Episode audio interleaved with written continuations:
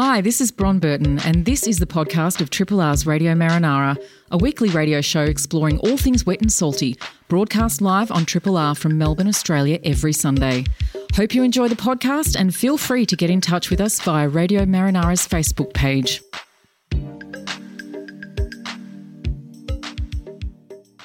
Good morning. Coming up to two minutes past nine. You're listening to Radio Marinara 102.7 3 Triple R or via the five gazillion other ways you can listen to 3 Triple R these days. Welcome. My name's Bron Burton. I'm Kate Mills. And, And I'm Fam. how farm? Hey, Hi. Fam. How are you going? Good. Good Excellent. morning. Thank you very much to Tim for Vital Bits. Thank you very much to Andrew for Soulful Bits. Thank you very much to Edith for Things to Do Today. Happy birthday, Tim Thorpe. If you missed that little announcement earlier. Oh, happy I birthday. I think there was an announcement. Thorpe. Maybe there wasn't. Although I do have to say, um, Soulful Bits wasn't on today. Oh, wasn't it? There was a technical error, I believe. So Tim's giving Andrew next week off. Oh, I'm glad you were listening at that point. I was on the way in. I was out of my car at that point in time. Um, yes. So, congratulations uh, to Tim for his happy birthday. I didn't see any birthday cake, no celebrations, no party Well, I have, I have to admit, it was a little Facebook reminder as I was on the way, and I went, "Oops!" But we were celebrating with Tim next Saturday, weren't we? yeah, Yeah. 30 years of Vital Bits. incredible. Yeah. Noisy Ritual. I'm planning on getting on down because I'm up at that time of the morning anyway. Well, I'm not, but I'm planning on getting down there too. Yeah, it's going to be great. Make sure you get down there. It is, well, three minutes past nine now. Let's go through our program today. Uh, we're going to be joined on the phone shortly by uh, Neil Blake, our baykeeper, and he's doing beach microplastics audits around the bay this weekend. So he's going to be down in Mount Martha. We'll be catching up with him on the phone. He will be talking about audits over the last two years, what he's been looking at, uh, and some of the patterns he's been observing, and also talk about some other studies underway to help track plastics to their source. Pretty cool stuff. I'm sure you know nothing about it, do you? Fam? Nothing at all. Nothing. Um, and we're going to, Neil's also down in Mount Martha with Amy Westnedge. She's from the Mount Martha Beach Patrol and Boomerang Alliance. So we're going to have, a, while we've got Neil on the phone, we'll kind of hand the phone over to Amy and she's going to talk about her group and um, also why they believe it's time for container deposit scheme in Victoria. So it'll be good to hear from them. We are also going to be joined by uh, Dr. Paul Hamer. Kate. We will be, yes. Um, one of my favourite people on the planet. I love Paul. Um, he's going to be talking to us about uh, basically the snapper fishery. So there's been a recent announcement from the 1st of November that a large part of the snapper fishery in South Australia has been shut for three years, which is a really bold move for government and it's a management decision based on the science. And Paul, being a scientist, I thought he could walk us through basically what we know about snapper, snapper science, and particularly how important and amazing Port Phillip Bay is when it comes to snapper. And Paul's been studying these things for, God, over 15 years, so he's got a lot of knowledge. We'll have to probably cut him off because he'll keep on going. he could do a whole show. Um, that's going to be fascinating to talk about, and also the potential reaction from those who fish for snapper, both commercially and recreationally as well. Because I can't imagine it would have been an easy decision. And as you said, it's a bold one. It is, yeah. And reaction wise, the government have announced a couple of million dollar package to try and help um, people transition sort of from that, but it's never going to work for everyone. But um, I think Paul would prefer to stick to the science than the um, management questions, but we'll see how we really go with and we might be able to back him in a corner. I mean, making these management decisions about and the environment based on science. You're s- That's a great thing. It, It should is. happen more often. You've just stolen a chunk of one of my questions. I'm planning on asking him. We can still ask it because Paul's not here. We'll get his opinion. We will, yeah. Excellent. And Fam, you're bringing us your monthly segment of plastic literacy. We've got you at the end of the program this time. Yep. We'll make sure we keep you lots of time. And um, we're talking about a new invention or possibly not. Yeah, let's talk about it at the end of the Okay, program. sure. Yeah, yeah, right. yeah. It's uh, it's the Ocean Cleanups uh, Interceptor. Really, really great invention. Um, but it already exists. So let's go into that a little bit deeper. Excellent. All right, let's have a little look at what the weather's going to be doing or possibly doing. Let's have a look. Today is fantastic. I looked out the window. It's light winds, top of 23. If you're anywhere near the water, get down there and get in there. Can I throw a fl- plug in at the same time? Absolutely. I know AJ and Nicole are down at Rye today. They're doing a Wild Families event, which is a Victorian National Parks Association uh, fish count event.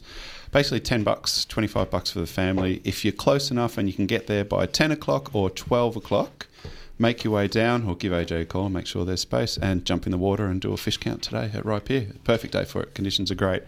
If you can't do that for the rest of the week, tomorrow is going to be 29 and then we go back to 16 on Tuesday, Wednesday, and it's sort of stable for the rest of the week. 22 on Wednesday, Thursday 22, Friday 21, and Saturday 18 with a little bit of rain in there. Uh, Tuesday 70% rain, which is my day off, of course, where I plan to go to the beach. What's the wind doing on Thursday, Kate? Because I want to do another fish count. Uh, this is the age, so it doesn't tell me that Ah. far ahead, Fireman. I haven't done my homework for you, so you've caught me out. I'll have to do my own homework. That's it. If you're down the coast and you want to get in the water, it's sort of light southerly, so it's going to be a bit onshore, probably a few protected spots, but there's a little bit of swell around, so get out there and make the most of it. And if you're keen to hit the water for a dive, the tide times at the heads are the high is at 9:40, so in about half an hour, with a low at uh, 3:30 this afternoon.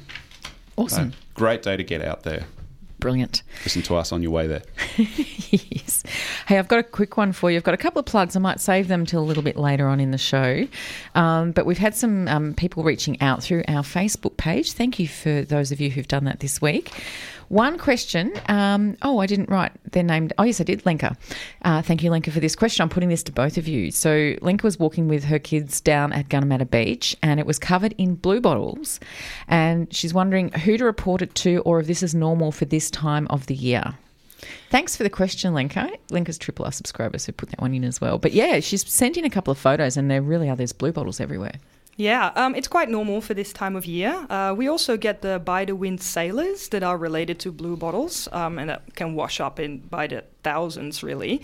Um, so it is quite normal. Uh, as for reporting, well, you can always send the baykeeper an email, uh, Neil Blake at baykeeper at ecocentre.com, um, if you want to report anything unusual that you might not see any other day of your uh, of the year. Um, and yeah, we were talking about this before, and uh, keep an eye out as well for the amazing blue bottle eating nudibranch called Glaucus. Yeah, it's one of I think everyone's favourite once they discover it. It's um, it's like it's got racing car stripes on it. And what did we discuss? Jazz hands. Yeah, it looks like a nudibranch. It's sort of like a flattened nudibranch with jazz hands. And it's one of those creatures that people look at and go, "What the hell is that?" It's that "What the hell is that nudibranch?" So they're about the same size as nudibranchs, aren't they? Yeah, so they're they're they're small, but they're very. I mean, you notice them straight away when you see them on the beach. I found a few uh, a few years ago, and they look like they're wearing stripy pajamas in in blue and white. They've got these big jazz hands, and they actually live a very interesting lifestyle. They live upside down in the water, and they kind of skate upside down on the surface of the water. So on the water, the surface water tension, but then you know upside down. So it's it's it's a really weird creature, and they live exclusively by feeding on blue bottles. So they need to be near the surface at all times because blue bottles obviously have this kind of like a, a little balloonish uh, pouch that sticks up above the water that um, allows the wind to take them places. So that's where the glaucus needs to be. Does the glaucus have a sting? So if you were to pick one up, would you likely get stung? It does. It has that Okay. remarkable ability of taking the nematocysts, which is the firing cells from the blue bottles, ingesting them, not setting them off. I know it's kind of like swallowing a gun and not setting the trigger off. Wow. And then it's able to basically move them through the body to externally, so it acts as defense for itself. So it basically steals its weapons. It disarms them and then uses them themselves. So if you come across the glaucus on the beach, don't pick it up. Don't encourage the kids to pick it up. But maybe if you've got a spade nearby, you could kind of gently collect it and pop it back in the water. Take some photos. Take a photos. photo. Yeah, Yeah. send it to us know. us, Yeah. please. we do love our glaucus. Okay, thanks for that. That was great. Um, 10 past nine, this is Radio Marinara. And uh, in just a moment, we're going to be speaking with Neil Blake and Amy Westnedge down in Mount Martha about uh, Neil's uh, beach surveys and, uh, and the great work that Amy does with her group. 9.14, you are listening to Radio Marinara here on 3 Triple R. Without further ado, we are going to now cross to our very own bail, Bale, Baykeeper Neil Blake, who is down in Mount Martha. Good morning, Neil. G'day, how you going, Ron? It's a fantastic uh, day down here. Yeah, we were just having a look at the weather forecast before and predicted it was going to be pretty lovely exactly where you are. What are you doing down in Mount Martha today? Well, uh, a Mount Martha Beach Patrol. I've got the clean-up on, but um, I'm also doing microplastics audits at various beaches around the bay, so we have a good chance to catch up with with them and uh, see what's going on. They've got some really interesting stuff happening, which I'll, I'll allow uh, Amy to tell you about uh, a bit later on. Yeah, awesome. Can you talk to us um, about the microplastic audits that you do? Like, can you tell us what's involved, where you go, what what you do when you get down there and do these these audits? Yeah, uh, the, the aim of the audit really is to um, get an idea of uh, just how many microplastics are on different beaches around the bay, so that if we can have a regular, rigorous sort of uh, method of, of um, counting them, uh, then we'll be able to tell over time whether or not the situation's improving. You know, and I'm talking about over a number of years. We started doing these surveys in mid 2017, and we've been doing them every three months at uh, six different beaches around the bay. Um, and uh, it's really interesting now to look at the results. We've found that um, Keast Park, which is in uh, at Carrum, is really uh, diabolical there, the, the, amounts of microplastics there. So, uh, although that, that's be- possibly because it's the easternmost beach in the bay, and therefore um, plastics could be pushed in from winds in various directions from the southwest to the northwest. Uh, but um, the interesting thing is that um, the nurdles, uh, which are coming up, we're recording them, of course. Uh, the further you get away from the city, the fewer nurdles there are. So uh, uh, St Kilda West Beach had the highest number, of 63% of all microplastics collected there have been nurdles. Uh, at Keast Park, it was 59% uh, in Frankston 37% and at Mount Martha 18.1. So it's interesting to try and map, you know, where the stuff's coming from and where the, where the hotspots are. The other interesting thing is that the uh, smaller microplastics, less than five millimetres, bits of hard plastic, the further you get away from the city, uh, from the centre of Melbourne, that is, uh, the, the greater the proportion of them, those smaller microplastics. So Mount Martha is actually on top there with 45%. Yeah, so it's an interesting study. Okay. No, oh, well, you're saying you're doing every three months. I'm just wondering whether there's any seasonal differences at different times of year. Are you noting a broader pattern across that? Yeah, well, it's uh, it's not that possible at this stage to really detect that. Uh, um, you know, and things can change even from a matter of just a, a week apart. For example, we did uh, a survey at St Kilda West Beach in November in 2018 on the 11th and found very few microplastics and then come back and did it again the next week and there was, you know, hundreds.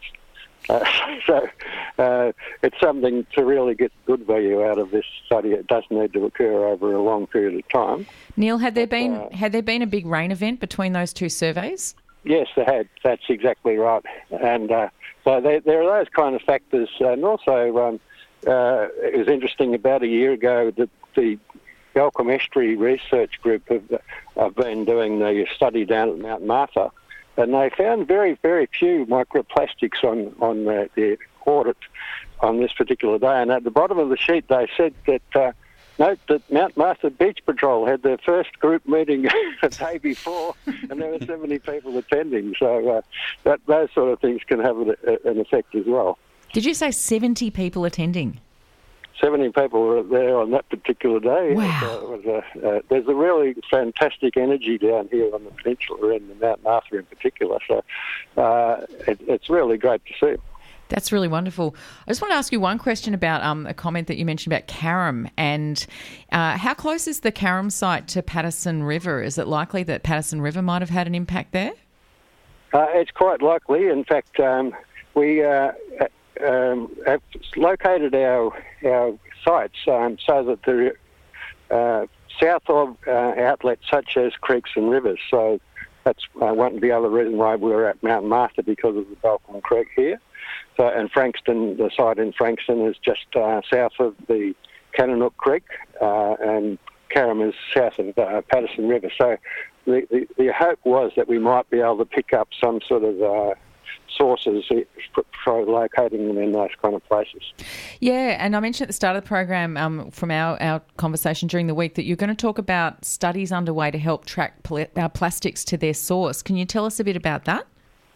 Yes, well, um, the, the, obviously we've got the um, trawls that we're doing in the Yarra and the Maribyrnong with for microplastics that you're well aware of. uh, but also uh, uh, we have a, a program of um, audits going on streets in all catchments around the bay, working with Scouts Victoria to do that too. So, to and uh, auditing different street usages.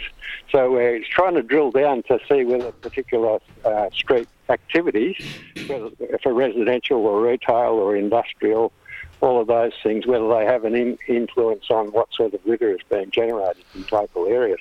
I just had a quick one. So you were talking about like, the variability in plastics, and it made me think that um, it's a catch cry used by a lot of ecological scientists when trying to um, describe results that are really confusing is natural variability.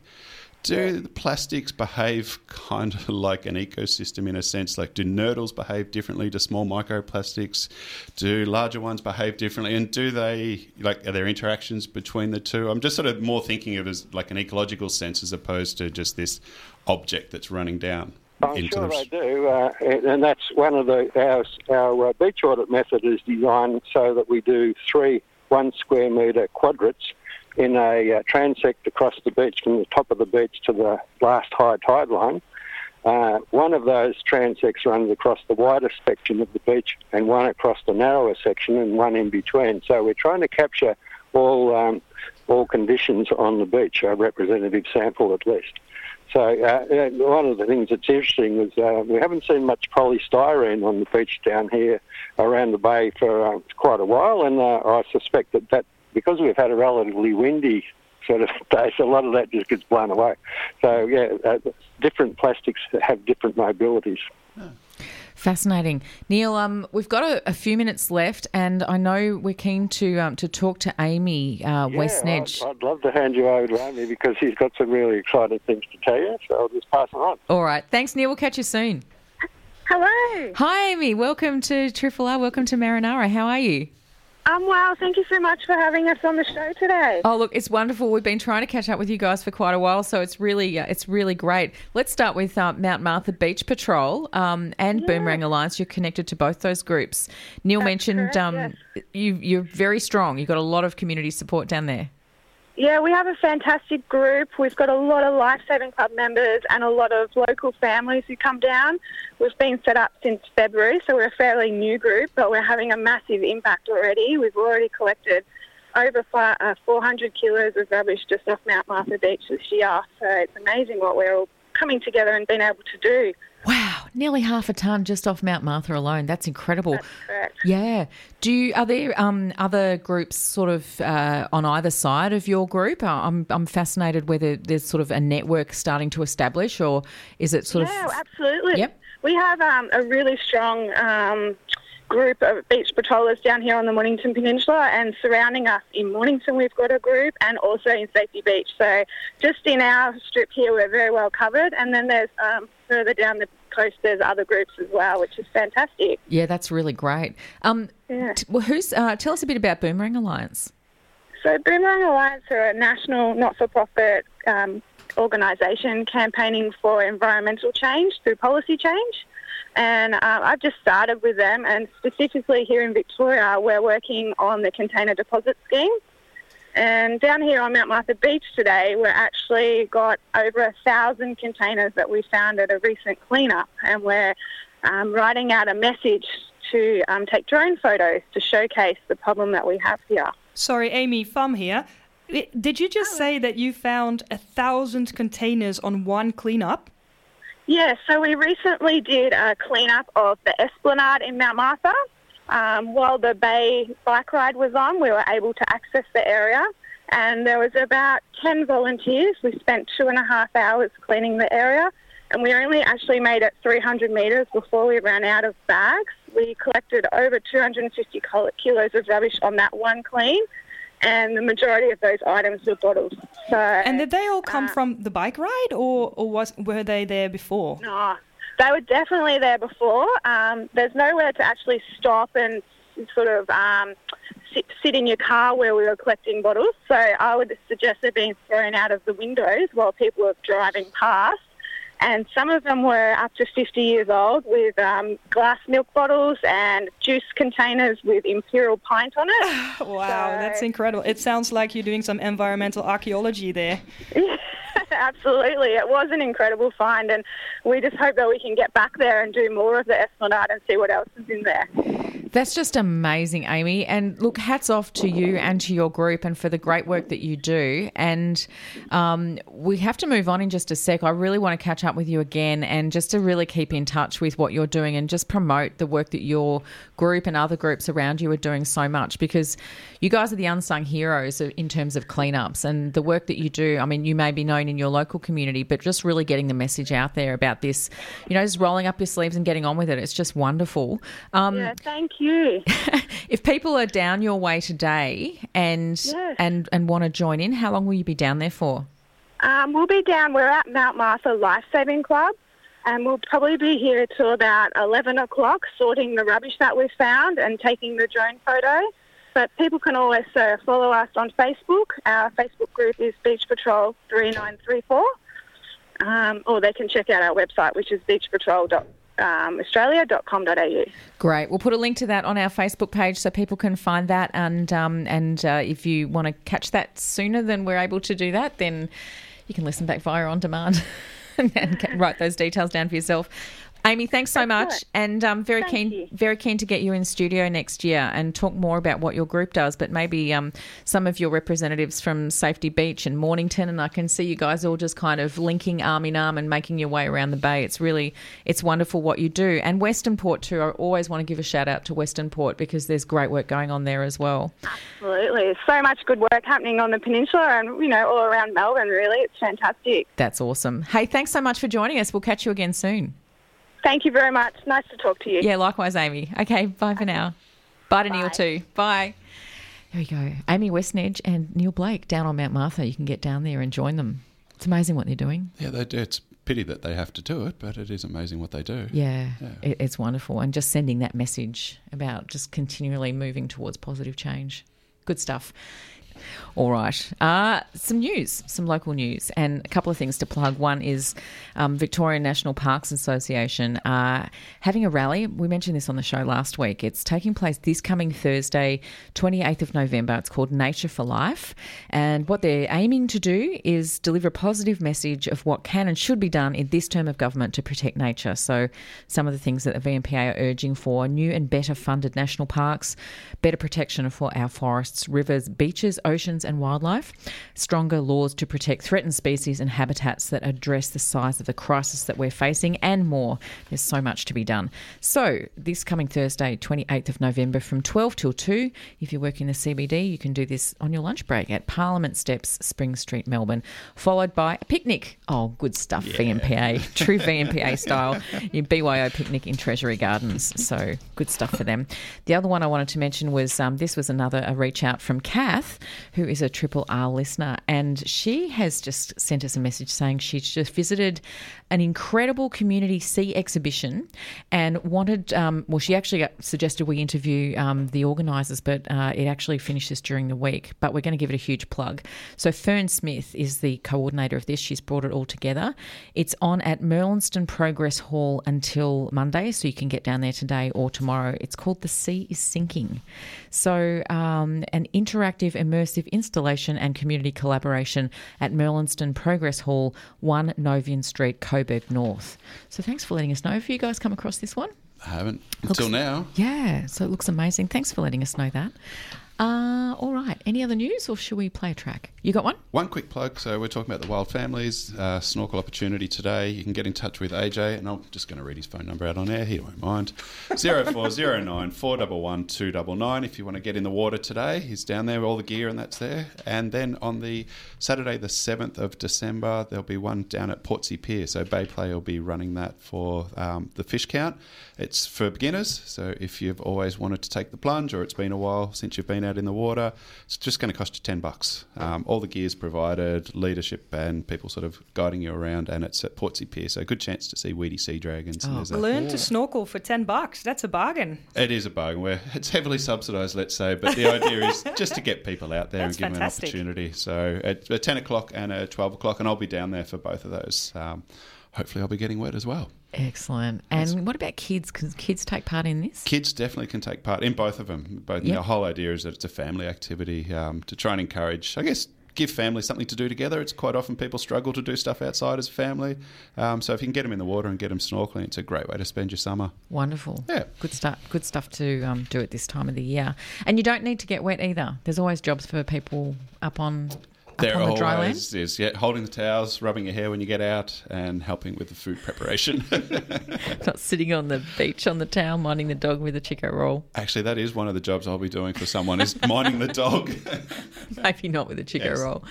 All right. It's um, 9.31. This is Radio Marinara. In just a moment, we're going to be speaking with Dr. Paul Hamer we will. from the Victorian Fisheries Authority. I've incorrectly said Fisheries Victoria. They had a name change a couple of years Yeah, ago. well, it's a government department. They love new stationery. About snapper fisheries here and in South Australia. And our next guest is Dr. Paul Hamer. He's a senior scientist at Victorian Fisheries Authority. He's a master of multita- multitasking underwater. He's a walking encyclopedia of knowledge on Victoria's marine environment. He knows more about snapper than Donald Trump knows about everything. And today is his birthday. So happy birthday, Paul, and welcome back to Marinara. Yeah, very good, Kate. Great to be here. Thanks, mate. Hello, Look, everybody. Hey, Paul, happy birthday from us as well. Ah, thank you so much. Yep. you feeling good this morning? Oh, not too bad. Yep. That's I'm feeling like the future is all ahead of me, so that's great. nice work. Now, look, I've invited you onto basically onto the show to talk about um, snapper and the science behind a recent closure of the snapper fishery in South Australia. But before we get onto that, can you just give us a recap on, I guess, the basic biology, ecology, and the life cycle of snapper? That's actually quite a lot, and the importance of Port Phillip Bay to the snapper fishery. So, give us some Victorian context about snapper and what we know about them. yeah, well, they're, they're quite a um, adaptable species, snapper, if you think about their distribution all around of Australia, from southern Great Barrier Reef to Shark Bay in- Western Australia. But in Victoria, uh, Port Phillip Bay is, I guess, a key area because it acts as the main spawning ground and nursery area for, for the snapper stock that extends from Wilson's Promontory all the way through to Kangaroo Island. So Port Phillip Bay really underpins the dynamics of that stock. Um, the fish migrate in this time of the year, and they're all out there spawning now. And um, the little juveniles that grow up go on to disperse out and replenish that whole fishery. So, is that a, a handy thing as a fishery scientist to have a stock all turn up in one spot so that you can actually learn a bit about them because they're not so widely spread? Yeah, well, we've, that's a great advantage for us in terms of our monitoring. It's not that all the fish in the stock end up in the bay every year, but probably a large proportion, and it enables us to focus our monitoring on the bay, particularly for the juveniles, um, because we know that that's the main source of replenishment. So we have a long-term program monitoring them, but also the, the key indicators for the, for the health of the adult stock, the catch rates in the fisheries, the recreational fishery catch rates and commercial um, they're a really good indicator in Port Phillip Bay of the state of the actual spawning biomass. So yeah, it is a it is a really strong advantage for us uh, in terms of being able to keep track of what's going on with that stock and the fishery. And we just before we get to the what's happening in South Australia, so how is the snapper stock in Victoria, and what's sort of the future looking like at the moment?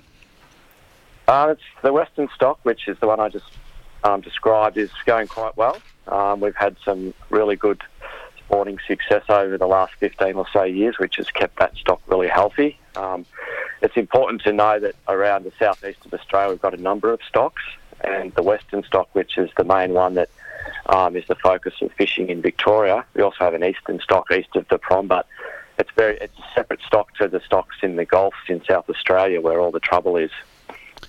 Yeah, and I guess we'll, we'll move on to that because when I spoke to you recently, you mentioned that you'd been at a, and I'm calling it a Snapper Heads catch up recently, which is basically a meeting of all the like snapper brains from around Australia.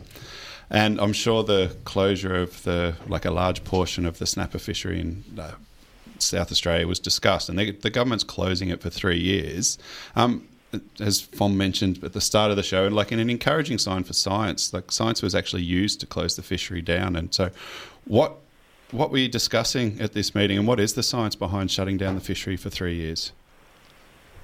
Yeah, you're right, Kay. We had a great meeting a couple of weeks ago. It, was largely triggered by this issue in South Australia, but it brought together all the snapper researchers and fisheries managers from all around of us, all around Australia. So it was really good to get together and see what everyone was doing. But in terms of the, the South Australian situation, um, their snapper stocks in Spencer Gulf, which is the, the Gulf to the west, um, were depleting in the late 90s, early 2000s, and um, that shifted a lot of fishing effort into the Gulf St. Vincent, which is the Gulf closest to Adelaide, and now that stock's become depleted. And the key, um, I think, thing was that the science has told us that there's been very poor spawning success or replenishment of those two stocks for more than a decade now, and as such, that the the gradual decline due to fishing and natural mortality has led to the situation that they have now. And basically, when you're not getting any replenishment,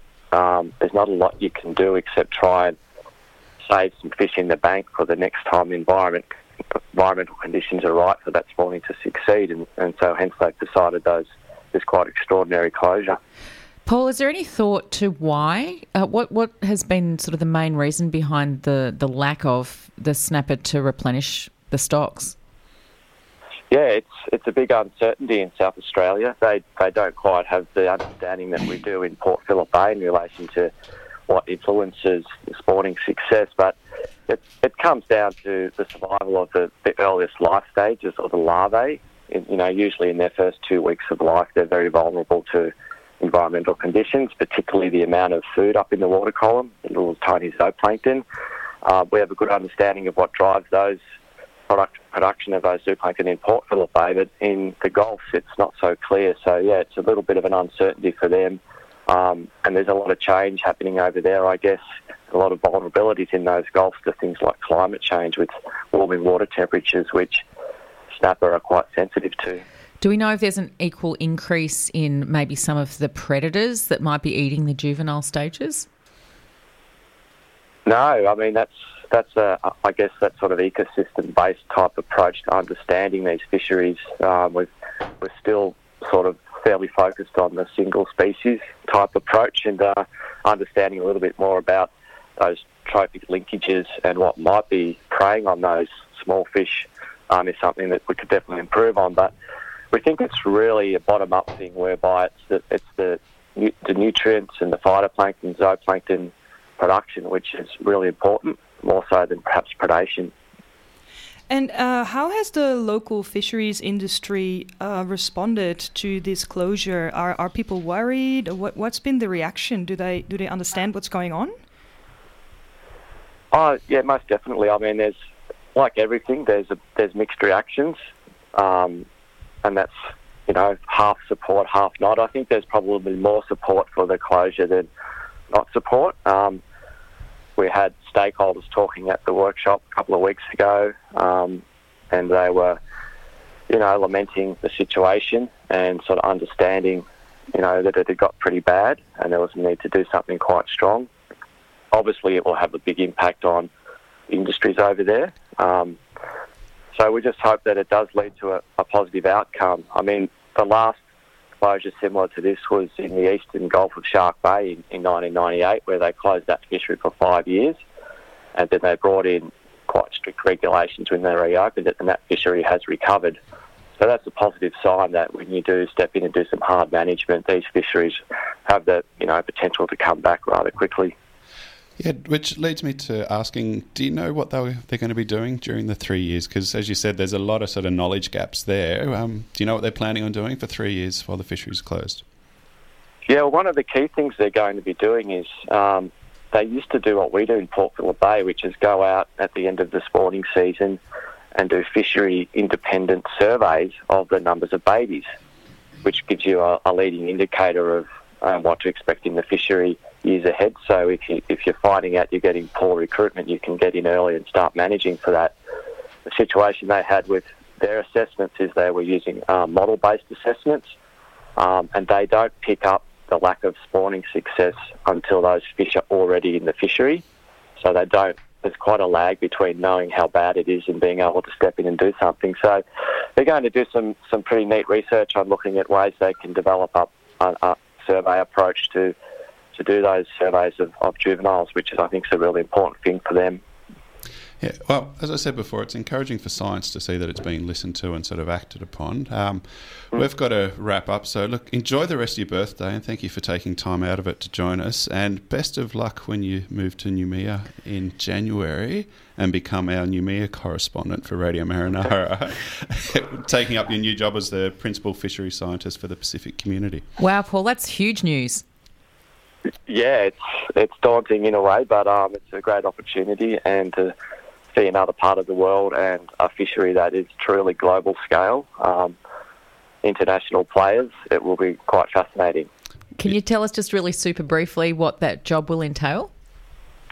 Um, we'll be overseeing the, a team of scientists and others that do the stock assessments for the tuna fisheries in the Western and Central Pacific, which are the largest tuna fishery in the world, I think, 2.7 million tonne fishery um, across four species. So compared to the sort of hundreds of tonne fisheries we have here, it's it's, a, it's another order of several orders of magnitude. So it's yeah, it's massive. All the tin tuna you buy in the supermarket probably comes from the Western Central Pacific. That's amazing. Look, Mm. we're going to Yeah. love catching up with you in the future to see how you're going in your new job and settling in. And look, again, thanks for your time this morning, and we'll hopefully talk to you when you've settled in and learn some more about the tuna. No worries. Enjoy the rest of your, your day. Awesome. Thanks, Paul. Thanks, Paul. Happy birthday again. Thank you. Okay, see you. Bye for now. Wow, off to Noumea. I think we need to push um, Triple R management for an outside broadcast. what do you reckon? Kent's up for it for sure. and as we said before, we can go looking for the sea snakes. Join the grannies looking for sea snakes as part of their citizen science project over there. It's a win-win for everyone. That's it. Yeah. Awesome.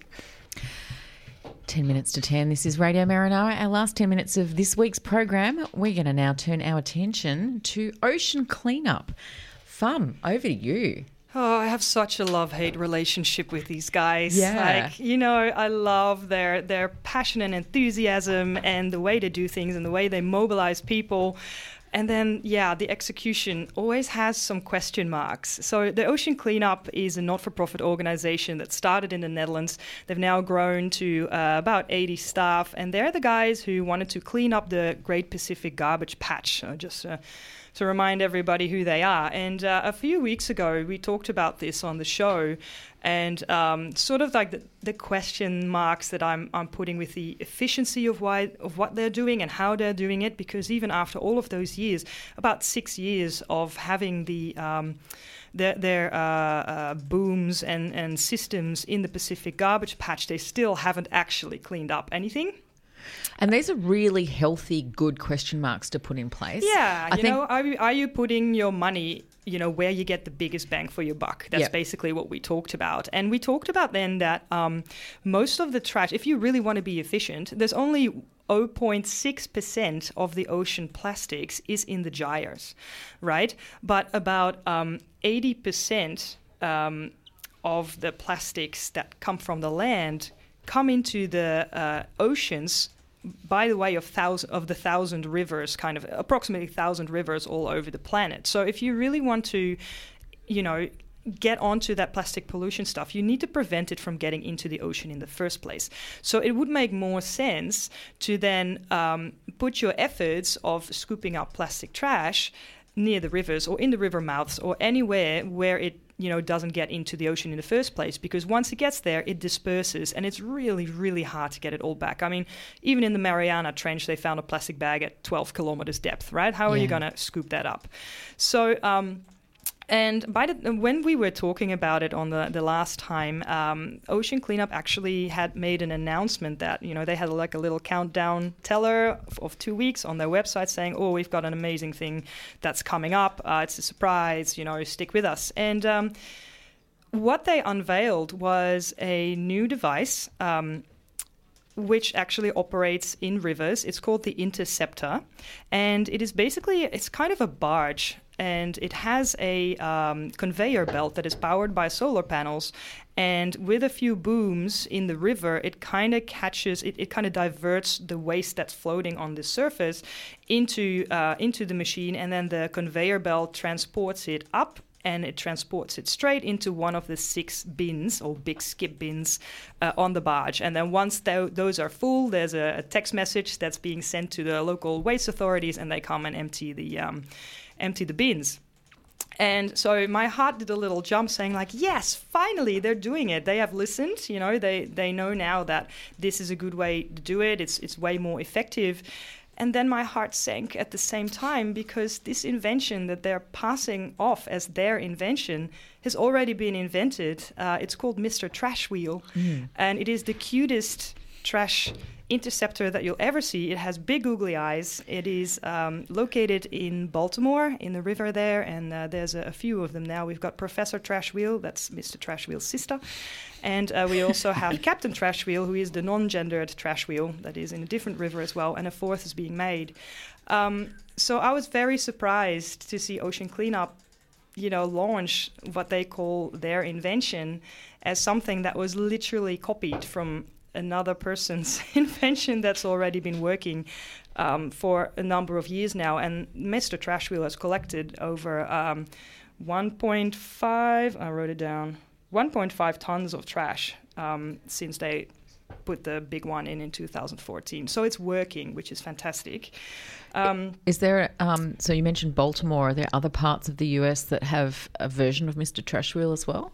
No, you know I think I looked on the map on the website. That I think there's one in LA or San Francisco or something, but I, I couldn't really track what exactly that one was. But I know they're building a new one, so maybe that's where the next one is going. We have, and if you've walked along the Yarra, you might have seen not sort of the, the tech version of this, but there are booms that are set up to collect um, uh, rubbish as it comes down the Yarra, but they all have to be manually emptied yeah, and so that's collected. The, that's the Bandalong litter trap, and they're yep. floating litter traps, but they're not powered. Um, the awesome thing about the Interceptor and Mr. Trash Wheel is obviously that uh, the trash wheel is a trash wheel. it's, yep. it's, literally a water wheel that's being powered by the, the currents of the river itself.